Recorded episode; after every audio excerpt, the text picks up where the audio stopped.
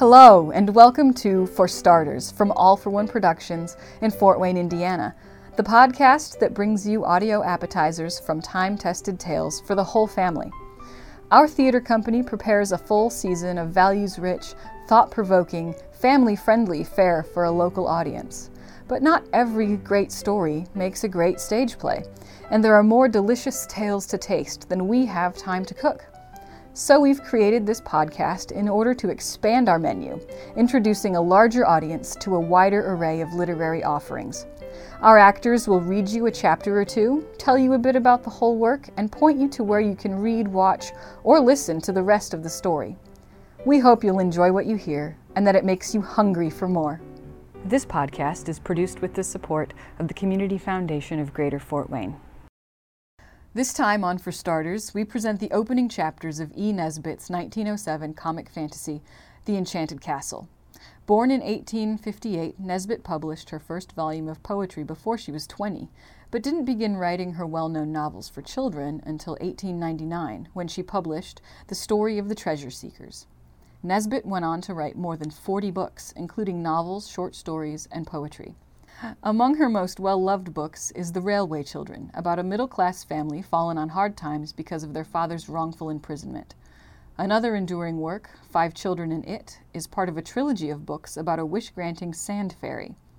Nesbit, sometimes called the first modern writer for children, is noted for her ability to write realistically and unsentimentally about children, and to blend ordinary life with elements of magic.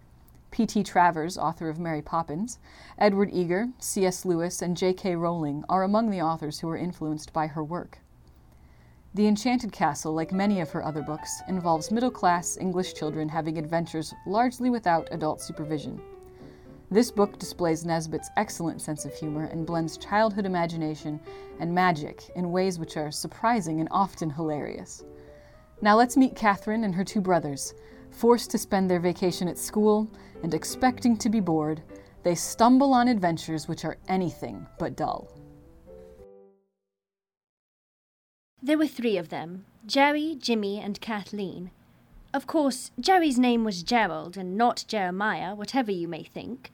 And Jimmy's name was James, and Kathleen was never called by her name at all, but Kathy or Cat. And they were at school in a little town in the west of England. The boys at one school, of course, and the girl at another. Because the sensible habit of having boys and girls at the same school is not yet as common as I hope it will be some day. They used to see each other on Saturdays and Sundays at the house of a kind maiden lady, but it was one of those houses where it is impossible to play. You know the kind of house, don't you? So they looked forward to the holidays, when they should all go home and be together all day long, in a house where playing was natural and conversation possible, and where the Hampshire forests and fields were full of interesting things to do and see. The cousin Betty was to be there too, and there were plans. Betty's school broke up before theirs, and so she got to the Hampshire home first. And the moment she got there, she began to have measles, so that our three couldn't go home at all. You may imagine their feelings. After a lot of letters and telegrams, it was arranged that the boys should go and stay at Kathleen's school, where there were now no girls left and no mistresses except the French one. We ought to have some sort of play to keep us going through the holidays, said Kathleen when tea was over, and she had unpacked and arranged the boys' clothes in the painted chests of drawers, feeling very grown up and careful as she neatly laid the different sorts of clothes in tidy little heaps in the drawers. Suppose we write a book, You couldn't. said Jimmy. I didn't mean me, of course. I meant us. Too much work. said Gerald briefly.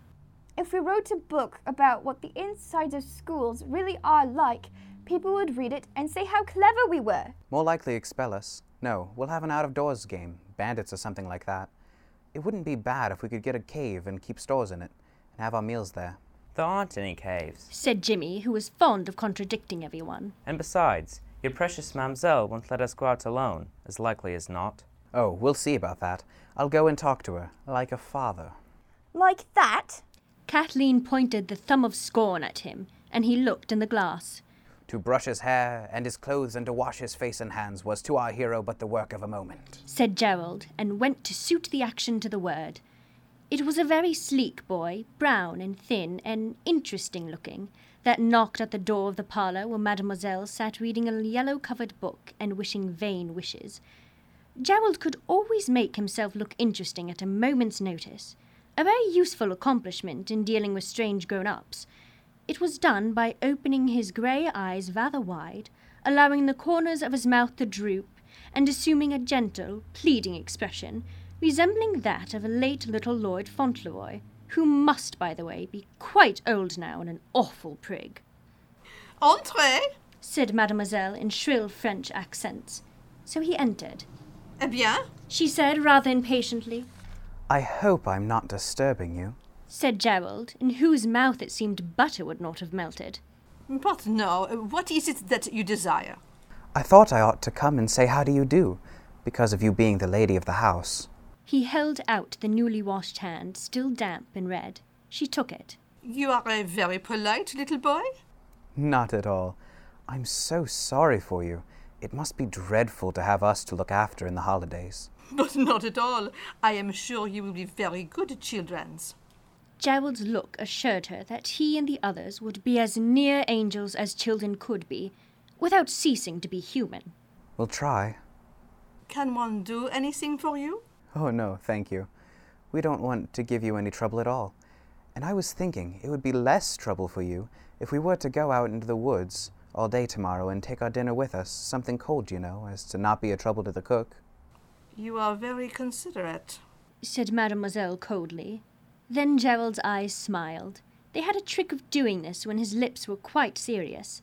Mademoiselle caught the twinkle, and she laughed, and Gerald laughed too.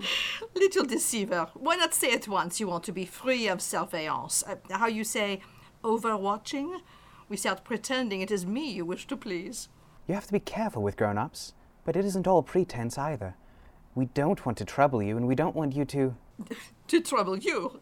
Eh bien, your parents, they permit these days at woods? Oh, yes.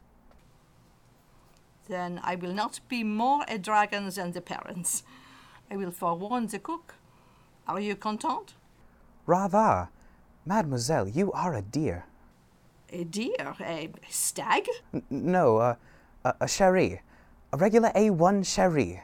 And you shan't repent it. Is there anything we can do for you? Wind your wool, or find your spectacles, or. He thinks me a grandmother. Go then, and be not more naughty than you must. Well, what luck?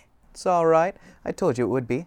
The ingenuous youth won the regard of the foreign governess, who in her youth had been the beauty of her humble village. I don't believe she ever was. She's too stern. Ah, that's only because you don't know how to manage her. She wasn't stern with me. I say, what a humbug you are, though, aren't you? No, I'm a dip. What's its name? Something like an ambassador. Ah, a diplomatist. That's what I am. Anyhow, we've got our day, and if we don't find a cave in it, my name's not Jack Robinson. Mademoiselle, less stern than Kathleen had ever seen her, presided at supper, which was bread and treacle spread several hours before, and now harder and drier than any other food you can think of. Gerald was very polite in handing her butter and cheese and pressing her to taste the bread and treacle. Ah, it is like sand in the mouth of a dryness. Is it possible this pleases you? No, it is not possible. But it is not polite for boys to make remarks about their food. She laughed, but there was no more dried bread and treacle for supper after that. How do you do it? Kathleen whispered admiringly as they said good night. Oh, it's quite easy once you've got a grown up to see what you're after. You'll see, I shall drive her with a rein of darning cotton after this.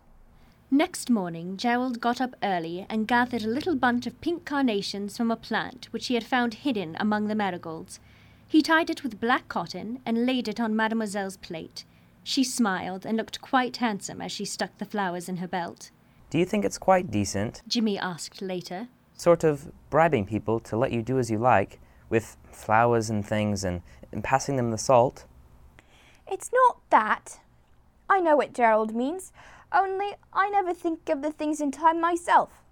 You see, if you want grown ups to be nice to you, the least you can do is to be nice to them and think of little things to please them. I never think of any myself. Jerry does. That's why all the old ladies like him. It's not bribery. It's a sort of honesty. Like paying for things. Well, anyway, said Jimmy, putting away the moral question. we've got a ripping day for the woods. They had. The wide high street, even at the busy morning hour, almost as quiet as a dream street, lay bathed in sunshine. The leaves shone fresh from last night's rain, but the road was dry, and in the sunshine the very dust of it sparkled like diamonds. The beautiful old houses, standing stout and strong, looked as though they were basking in the sunshine and enjoying it. But are there any woods? Asked Kathleen as they passed the marketplace. It doesn't much matter about woods. We're sure to find something. One of the chaps told me his father said when he was a boy there used to be a little cave under the bank in a lane near the Salisbury Road. But he said there was an enchanted castle there too, so perhaps the cave isn't true either. If we were to get horns and to blow them very hard all the way, we might find a magic castle. If you've got the money to throw away on horns. Well, I have, as it happens, so there. And the horns were bought in a tiny shop with a bulging window full of a tangle of toys and sweets and cucumbers and sour apples. The quiet square at the end of the town where the churches and the houses of the most respectable people echoed to the sound of horns blown long and loud. But none of the houses turned into enchanted castles. Away they went along Salisbury Road, which was very hot and dusty, so they agreed to drink one of the bottles of ginger beer. We might as well carry the ginger beer inside us as inside the bottle, and we can hide the bottle and call for it as we come back. Presently they came to a place where the road, as Gerald said, went two ways at once, That looks like adventures. said Kathleen, and they took the right hand road. And the next they took a turning, it was a left hand one, So as to be quite fair. Jimmy said, and then a right hand one, and then a left, and so on till they were completely lost. Completely. How jolly! And now trees arched overhead, and the banks of the road were high and bushy. The adventurers had long since ceased to blow their horns. It was too tiring to go on doing that when there was no one to be annoyed by it. Oh, crikey, let's sit down a bit and have some of our dinner. We might as well call it lunch, you know. he added persuasively. So they sat down in the hedge and ate the ripe red gooseberries that were to have been the dessert. And as they sat and rested and wished that their boots did not feel so full of feet, Gerald leaned back against the bushes, and the bushes gave way so that he almost fell over backward. Something had yielded to the pressure of his back, and there was the sound of something heavy that fell. Oh, Jiminy! There's something hollow in there. The stone I was leaning against simply went. I wish it was a cave, but of course it isn't. If we blow the horns, perhaps it will be. said Kathleen, and hastily blew her own. Gerald reached his hand through the bushes. I can't feel anything but air. It's just a hole full of emptiness. The other two pulled back the bushes. There certainly was a hole in the bank. I'm going to go in. Oh, don't. I wish you wouldn't. Suppose there were snakes. Not likely. said Gerald, but he leaned forward and struck a match. It is a cave. He cried and put his knee on the mossy stone he had been sitting on, scrambled over it, and disappeared. A breathless pause followed. You all right? Yes, come on. You'd better come feet first. There's a bit of a drop. I'll go next. said Kathleen, and went feet first, as advised. The feet waved wildly in the air. Look out! Said Gerald in the dark. You'll have my eye out. Put your feet down, girl, not up. It's no use trying to fly here. There's no room. He helped her by pulling her feet forcibly down and then lifting her under the arms. She felt rustling dry leaves under her boots and stood ready to receive Jimmy, who came in headfirst, like one diving into an unknown sea. It is a cave. The young explorers, Explained Gerald, blocking up the whole of the entrance with his shoulders. dazzled at first by the darkness of the cave, could see nothing. Darkness doesn't dazzle. I wish we'd got a candle. Yes, it does. Could see nothing but their dauntless leader, whose eyes had grown used to the dark while their clumsy forms of the others were bunging up the entrance, had made a discovery. Oh, oh what? Both the others were used to Gerald's way of telling a story while he acted it, but they did sometimes wish that he didn't talk quite so long and so like a book in moments of excitement. He did not reveal the dread secret to his faithful followers till one and all had given him their word of honor to be calm. We'll be calm, all right. Well then, said Gerald, ceasing suddenly to be a book and becoming a boy. there's a light over there. Look behind you. They looked, and there was. a faint greyness on the brown walls of the cave, and a brighter greyness cut off sharply by a dark line showed that round a turning or angle of the cave there was daylight. Attention! said Gerald. At least, that was what he meant, though what he said was, Shun! As becomes the son of a soldier. The others mechanically obeyed. You will remain at attention till I give the word. Slow march on which you will advance cautiously in open order, following your hero leader, taking care not to tread on the dead and wounded. I wish you wouldn't. There aren't any. said Jimmy, feeling for her hand in the dark. He only means take care not to tumble over stones and things. Here he found her hand, and she screamed. It's only me. I thought you'd like me to hold it, but you're just like a girl. Their eyes had now begun to get accustomed to the darkness, and all could see that they were in a rough stone cave. They went straight on for about three or four yards, and then turned sharply to the right. Death or victory. Now then, slow march. He advanced carefully, picking his way among the loose earth and stones that were the floor of the cave. How splendid! Kathleen drew a long breath as she came out into the sunshine. The narrow passage ended in a round arch all fringed with ferns and creepers. They passed through the arch into a deep, narrow gully whose banks were of stones, moss covered, and in the crannies grew more ferns and long grasses. Trees growing on the top of the bank arched across, and the sunlight came through in changing patches of brightness, turning the gully to a roofed corridor of goldy green. The path, which was of greeny grey flagstones, where heaps of leaves had drifted, sloped steeply down, and at the end of it was another round arch, quite dark inside, above which rose rocks and grass and bushes. It's like the outside of a railway tunnel. It's the entrance to the enchanted castle. Let's blow the horns! Dry up. The bold captain reproving the silly chatter of his subordinates. I like that. I thought you would. Of his subordinates bade them advance with caution and in silence, because after all, there might be somebody about. And the other arch might be an ice house or something dangerous. What? Bears, perhaps. There aren't any bears without bars. In England, anyway. They call bears bars in America. Quick march. was Gerald's only reply, and they marched. Under the drifted damp leaves, the path was firm and stony to their shuffling feet. At the dark arch, they stopped. There are steps down. It is an ice house. Don't let's. Our hero, who nothing could dismay, raised the faltering hopes of his abject minions by saying that he was jolly well going on and they could do as they liked about it. If you call names, you can go on by yourself. So there. It's part of the game, silly. You can be captain tomorrow, so you'd better hold your jaw now and begin to think about what names you'll call us when it's your turn. Very slowly and carefully they went down the steps. A vaulted stone arched over their heads. Gerald struck a match when the last step was found to have no edge, and to be, in fact, the beginning of a passage, turning to the left. This will take us back into the road. Or under it. We've come down 11 steps. They went on, following their leader, who went very slowly for fear, as he explained, of steps. The passage was very dark. I don't half like it. Then came a glimmer of daylight that grew and grew and presently ended in another arch that looked out over a scene so like a picture out of a book about Italy that everyone's breath was taken away. And they simply walked forward, silent and staring.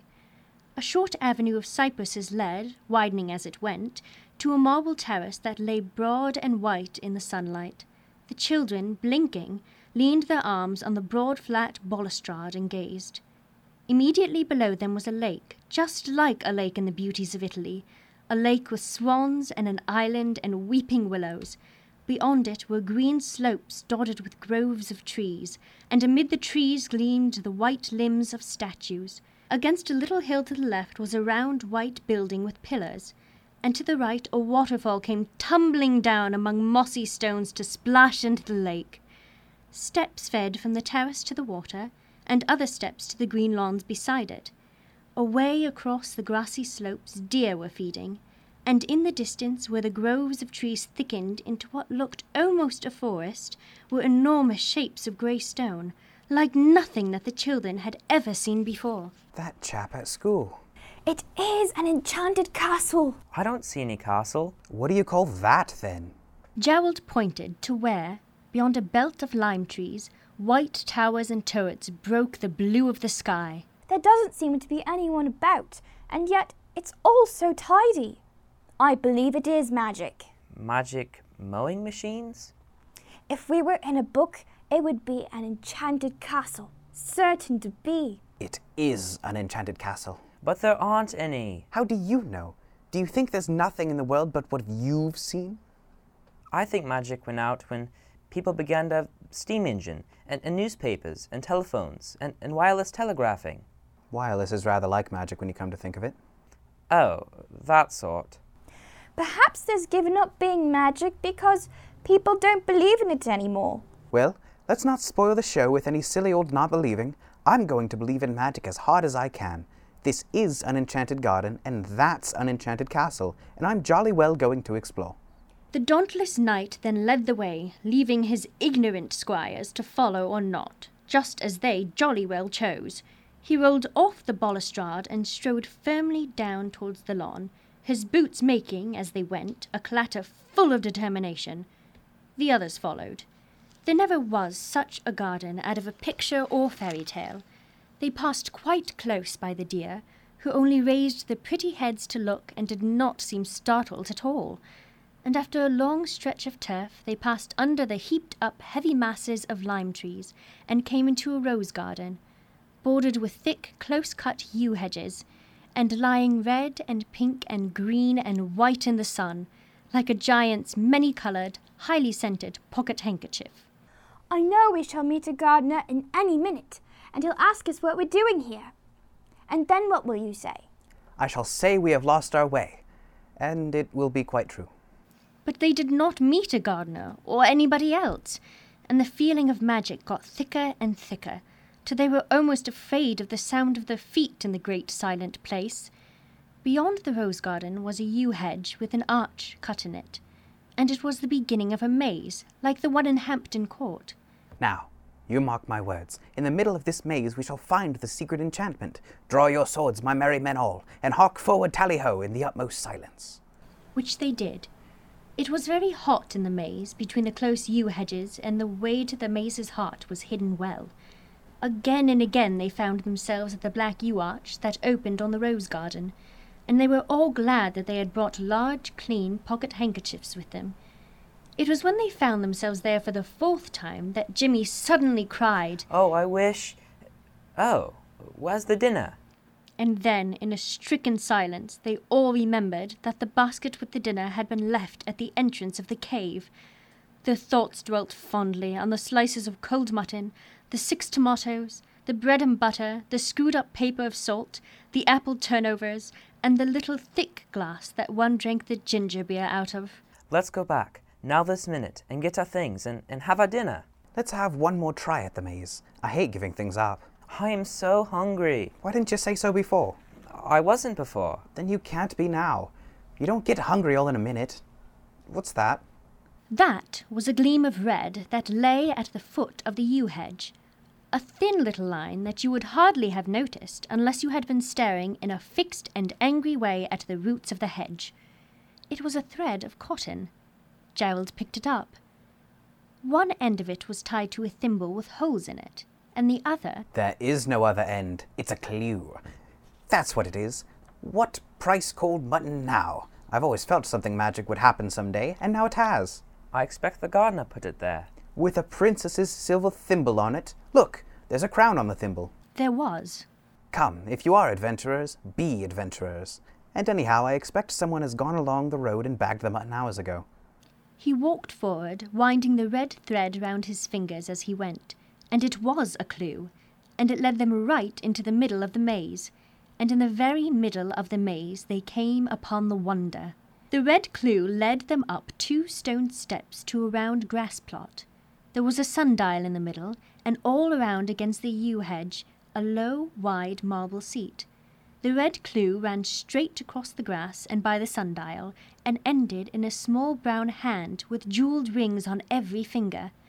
The hand was, naturally, attached to an arm, and that had many bracelets on it, sparkling with red and blue and green stones. The arm wore a sleeve of pink and gold brocaded silk, faded a little here and there, but still extremely imposing, and the sleeve was part of a dress, which was worn by a lady who lay on the stone seat asleep in the sun. The rosy gold dress fell open over an embroidered petticoat of a soft green colour. There was old yellow lace the colour of scalded cream, and a thin white veil spangled with silver stars covered the face. It's the enchanted princess! I told you so. In this episode, you heard Lydia Tomaszewski as the narrator, Rachel Custer as Kat, Tomac Shorjan as Jerry, Micah Gilliam as Jimmy, and Lauren Nichols as Mademoiselle. Thank you for joining us once again for Four Starters. I'm Stacy Custer. And I'm Lauren Nichols. What do you think? Uh, this, you know what? I have never even heard of this story before this particular um, recording, and uh, I love it. It's great. I haven't read the whole thing yet. It's on my ever expanding to do list, but um, I loved it. It was such a fun beginning. and you know it gets it gets even more fun. It, we're f- relatively well committed to first chapters if we can possibly Right. manage it. Right. This is a great first chapter. It, it sets is. things up. But Yeah. what I want people to know is it gets so much more um, active and interesting and Mm. surprising. Um, can I tell like the next little bit because really I another chapter forward and it's still most of the book. It's not a spoiler so Okay. much. As long as there aren't spoilers, Well, we want. because yeah. this girl who's lying there and she's dressed like a princess, they wake her up i- in the way that one wakes an enchanted princess, and she says that she's been asleep for a hundred years and the castle's been enchanted. And Kat and Jerry kind of want to believe her, and of course Jimmy doesn't at all, and is trying to poke holes in her story. But she takes them into a room and says it's the treasury. It's, it's an empty round room. She says, "Well, close your eyes." and they hear a noise and they open their eyes and there are shelves of jewels all along the walls. It's like, okay, now they're sold. This there must be an enchanted princess. And she's telling them all these different things. Well, something happens that kind of trips her up and she ends up having to confess that she's not the princess. But in the meantime, she's picked up a ring and said, and this ring, if you put it on, will make you invisible. And she does.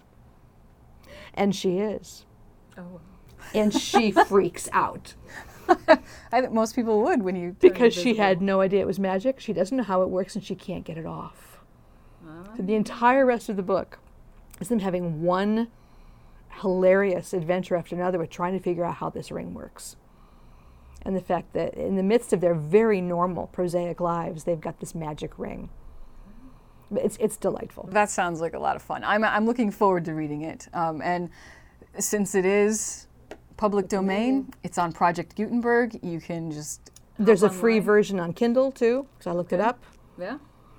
and there's a there's several there are only two or three audio versions i listened to all of them and i wrote down which one it is that i thought was the best Joanna Ward reads it unabridged for Blackstone Audio. It's available on Audible. i strongly recommend that particular version if you want to listen to the whole thing and i was also astonished to find that there was a bbc tv miniseries in 1979 Oh, wow. not ever released on dvd Isn't that interesting? i would think that this would be an absolutely perfect Yeah. miniseries i would love to see this done now It would be really fun. Yeah, I can't wait to read it. I'm really excited about it. One of the things that I loved um, was just the turn of phrase that she has. You, you said it displays her sense of humor, and it certainly does.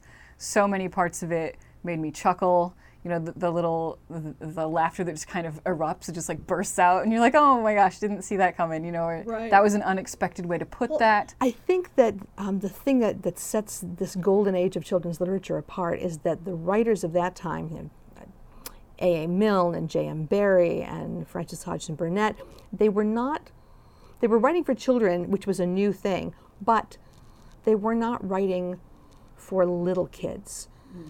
And mm-hmm. as, a, as a result, their books, think of The Wind in the Willows, um, they don't appeal just to children Yeah. they appeal to everyone. And there are things that you don't really even understand until you're an adult. Mm-hmm. Winnie the Pooh is hilarious, but it's hilarious a lot of because of what you understand as, as the adult reading it and he and his friends, and even your little kids reading it, don't get. Yeah. But you see immediately what's happening. So uh, they're very intelligent books, and I feel like um, those writers tend to grow up with you, Yes. and this is no exception. Um, this was very popular among uh, adults at the time, and 100 years later, people still read her. The Railway Children is a, a lovely book, and the others that, that you mentioned. This one just isn't quite as well known, and I think it should be. So maybe we've done our bit now. That's right. That's right. Yeah, I did see um, Five Children and It. Um, I didn't actually know until we were doing this that it That was was, her. and then it was based on a book. I just thought somebody had written That that, was for the BBC, wasn't it? screenplay. No, it was a movie. Is it? Um, I know I've seen it. yeah. Eddie Izzard was the voice of the yeah, of the Psammead, yeah, Yeah. which was weird. And f- I think Freddie Highmore Yes. was the oldest. Yes, at that time he was doing so many of those movies, Yeah. so many movies that he was in right in a row. Mhm. Um, Finding Neverland was, I think, one of the I- best yeah. known that he was in. And there are two or three different versions of The Railway Children, which is a favorite of mine too. I've read that. Yeah, aloud doing some research times. for this, I read a little bit about the Railway Children, and that sounds like a really interesting It's a story. lovely, lovely Yeah. book. That's actually been done as a stage play as well, although I'm not sure how you manage it because the train is rather a train, big part of the story. I, I don't know. yeah, it'd be Be a fun one to see, It maybe more so fun to see than do. I don't know. Yeah, yeah. But this is a, an author actually that I hadn't heard of either until oh. until now. I hadn't connected any of of the stories that she wrote with movies that I'd seen or anything like that. So it's fun to you know put it all together Yes. and make these connections. So Yes. I think I actually discovered her as an adult. I knew of the Railway Children, but I don't remember whether I actually read it. I'm pretty certain. In fact, I bought some of her books for the first time when I was in England the first time and used bookstores, nice, which is one of my favorite places to go. right? um, yeah, so I, I hope that uh, I hope that everybody who's listening will check out E. Yeah. Nesbit. E. period. That's it. She went by her first initial. Her name was Edith Bland. I think I'd go by E. Nesbit too. All right, it's a good choice. Yeah. it was a good choice. so we've got um, just one more episode in our One season. more episode to go. That's right. Um, we're excited for that, and uh, we hope that you guys are enjoying this. We hope that you're checking out these different titles that we're bringing to you, and that you're enjoying these stories as much as we do. Absolutely. In the comments, you can um, talk to us about some other stories that you think would be good candidates for doing a chapter of on For Starters. Please rate the podcast and share it with your friends. We'll see you next time. This production was recorded and engineered by Frosty Pictures with the support of the Community Foundation of Greater Fort Wayne.